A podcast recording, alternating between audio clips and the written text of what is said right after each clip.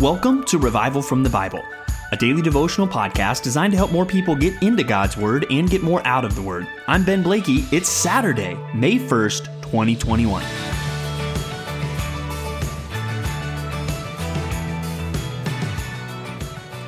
Well, every once in a while, we come to a passage that really brings us back and helps us answer the question why are we doing what we're doing? Why are we doing this thing called revival from the Bible? Why are, am I trying to get people to read God's word more, trying to help them get into God's word and help them get more out of God's word? And even specifically today, I mean, if you're doing this reading, most of the time, the actual time you are spending each day is likely happening in the Old Testament part of our Bible. Well, why specifically are we looking for revival from that? Something that even seems culturally distant, uh, some things that we know have been fulfilled in the New Testament. Why do we do revival from the Bible? Why every day are we reading two places from the Old Testament as well as the New Testament? And can we really expect the Old Testament to bring revival and refreshment to our souls? Well, we are going to look at a passage today that reminds us the answer is absolutely, emphatically yes. So we're going to start in Romans 15, verses 1 through 13, because we're going to see here a verse that even comments on Scripture, even specifically the things that have been written before. So that'd be referring to the Old Testament and the value that it has for us. Romans 15, verse 4 says, For whatever was written in former days was written for our instruction, that through endurance and through the encouragement of the scriptures, we might have hope.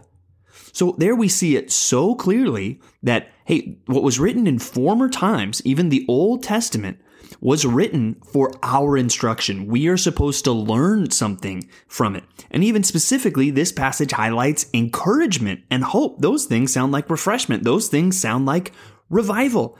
And we should be getting those things from the things that were written in former days. And really, what we see in Romans 15 is kind of a case study in that. Because if you remember what we've been talking about from Romans 14, he's been talking about these gray area issues, these disagreements within the church over things that clearly aren't gospel issues, things over which the scriptures do not speak directly to in a black and white way. And so there's some differences of opinions and how do they go about resolving those? And where does he go to provide some encouragement for them? He goes to the Old Testament. Starting in verse 1, he says, We who are strong have an obligation to bear with the failings of the weak and not to please ourselves. Let each of us please his neighbor for his good to build him up. And that's a good reminder that sometimes the divisions that Christians have, even over uh, some of these things, part of the part of the reason that those divisions are worse is because we're selfish. Uh, and we are thinking more about ourselves. We're thinking more about pleasing ourselves, where this verse says, Let each of us please his neighbor for his good to build him up. And then he goes to the example of Jesus Christ. For Christ did not please himself.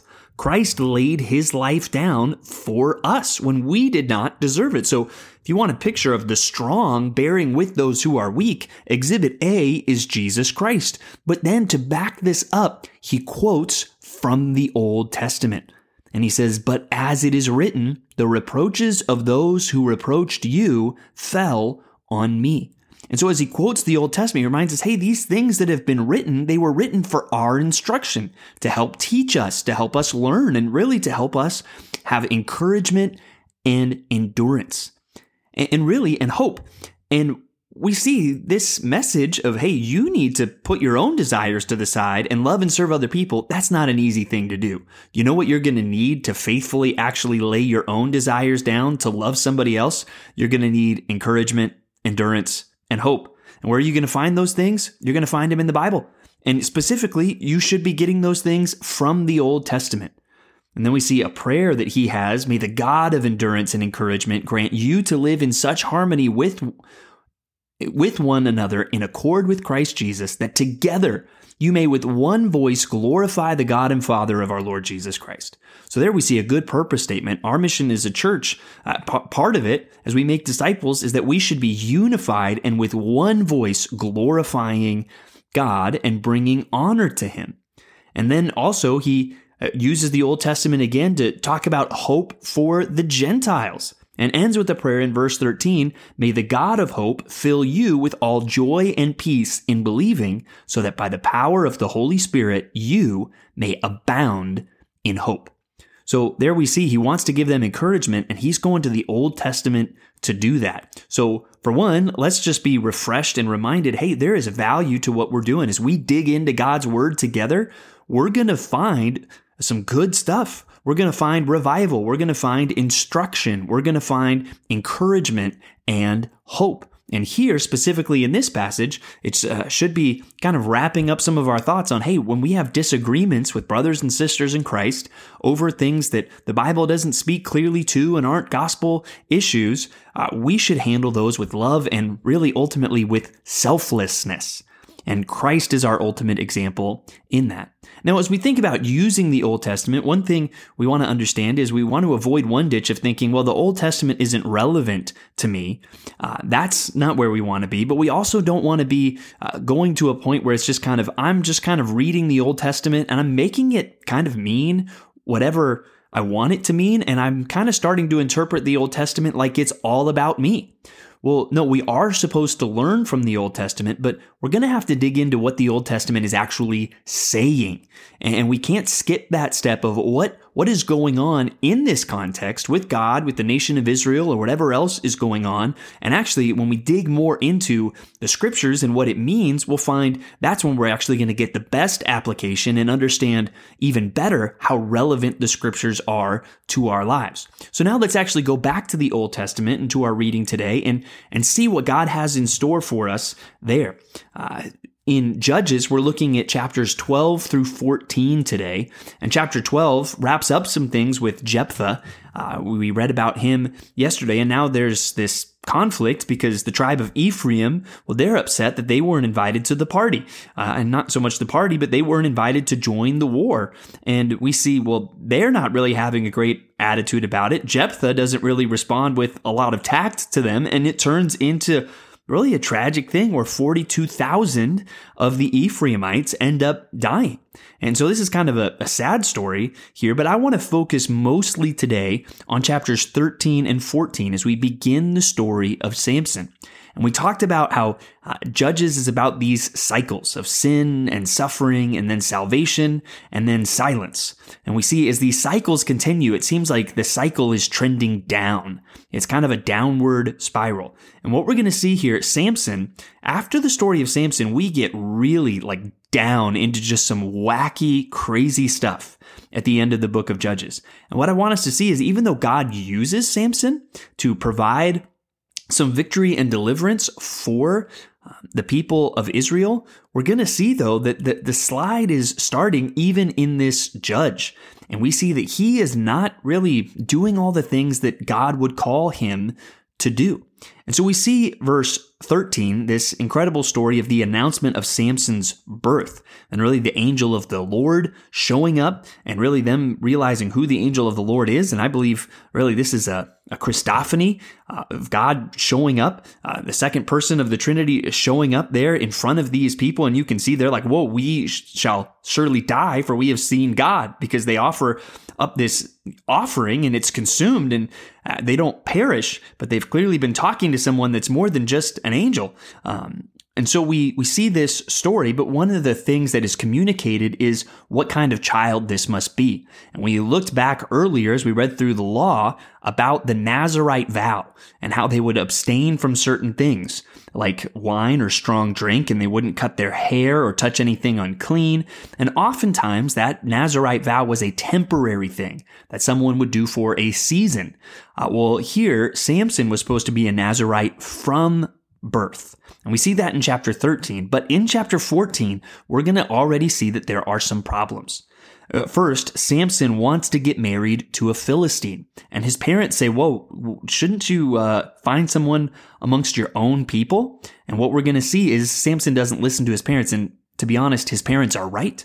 Think of all we've read in Deuteronomy and before where God warns them don't start intermarrying with these foreign people and going after their gods. That is not a good thing. That is not what you want to do. But Samson wants to do it. And look at the end of verse 3 where Samson says to his father, Get her for me, for she is right in my eyes. Mm, that's one of the phrases we're seeing in the book of Judges that is a bad thing. Everyone is doing what is right in their own eyes. And here, Samson, who is supposed to be the leader of Israel, he's doing what is right in his own eyes. And then also, he's going to eat this honey then from a carcass of a lion. And that's not something that he was supposed to do based on this vow that he was undertaken from birth. And then he gets into this competition with the Philistines. And I think we're starting to see uh, Samson was not characterized by self control. And God still used him despite that, and praise God that he can still use people like you and me despite our sin. And we should praise God for that. That should give us some encouragement from the Old Testament today, but also there should be some instruction and a warning from this. And what we're going to see as we continue on with the story of Samson is his lack of self control did have consequences and really kept him even from being the kind of leader he could have been. And we see some of that right from the start. So may that be a challenge to us to guard ourselves, to guard our own desires as we seek to serve God. Next, let's move on to our other Old Testament passage, Psalm 54. And here, this short psalm is clearly written in a time where David is on the run from Saul and even being kind of betrayed by different people. And we find some encouragement that, again, we should think to and find instruction and encouragement and hope from. In verse 4, he says, Behold, God is my helper. The Lord is the upholder of my life. You should, as a Christian, be able to say the same thing. When you feel surrounded, when you feel like the world is against you, you should be able to say, God is my helper.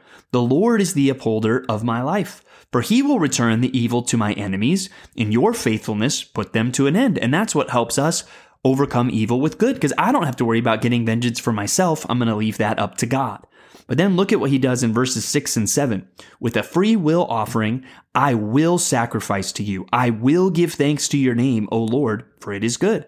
For he has delivered me from every trouble, and my eye has looked in triumph on my enemies. There we see as he looks to God to be his helper in the midst of conflict and struggle. He resolves and remembers. He resolves, I will praise God even in this difficult time, and I will remember how God has rescued me in the past. And those are things that we should learn from. As we see the story of David, I need to look to God as my helper. I need to resolve, even in difficult times, to praise him. And I need to remember all the ways he has helped me. Well, finally, we go to Mark chapter 5, verses 14 through 20. And here we see the conclusion of this demon possessed man as Jesus casts out the demon and the, the pigs, you know, run into the sea, which we read yesterday. Now there's the response. And very briefly, as we wrap up today, you notice the differing responses. The, the people who their livelihoods were affected by what, what happened and, and didn't care about the man being oppressed, what do they do? Verse 17, and they began to beg Jesus to depart from their region. Well, Jesus complies, and as he's getting in the boat, the man who had been possessed with the demons begged him that he might be with him. And there, really, we see the two typical responses to Jesus one begging him to get away because he's going to mess up my plans for my life. And then the other person begging to be with Jesus. And I hope if, if Jesus has cleansed you and delivered you, that that would be your response. Jesus, I want to be with you because I love you because you have rescued me. And notice what Jesus does in response, and he did not permit him, but said to him, Go home to your friends and tell them how much the Lord has done for you and how he has had mercy on you. And those are good words for anyone that has been delivered from their sin through Jesus Christ. May we tell our friends how much God has done for us and how he has shown mercy on us. And let's point them to where we hear this good news and that's the Bible. And let's keep digging into it together to find endurance, instruction, encouragement, and hope. Thanks for digging into God's Word with me today on Revival from the Bible. For more resources, check out revivalfromthebible.com. To learn more about Compass Bible Church Treasure Valley, go to compassbible.tv. The grace of our Lord Jesus Christ be with you.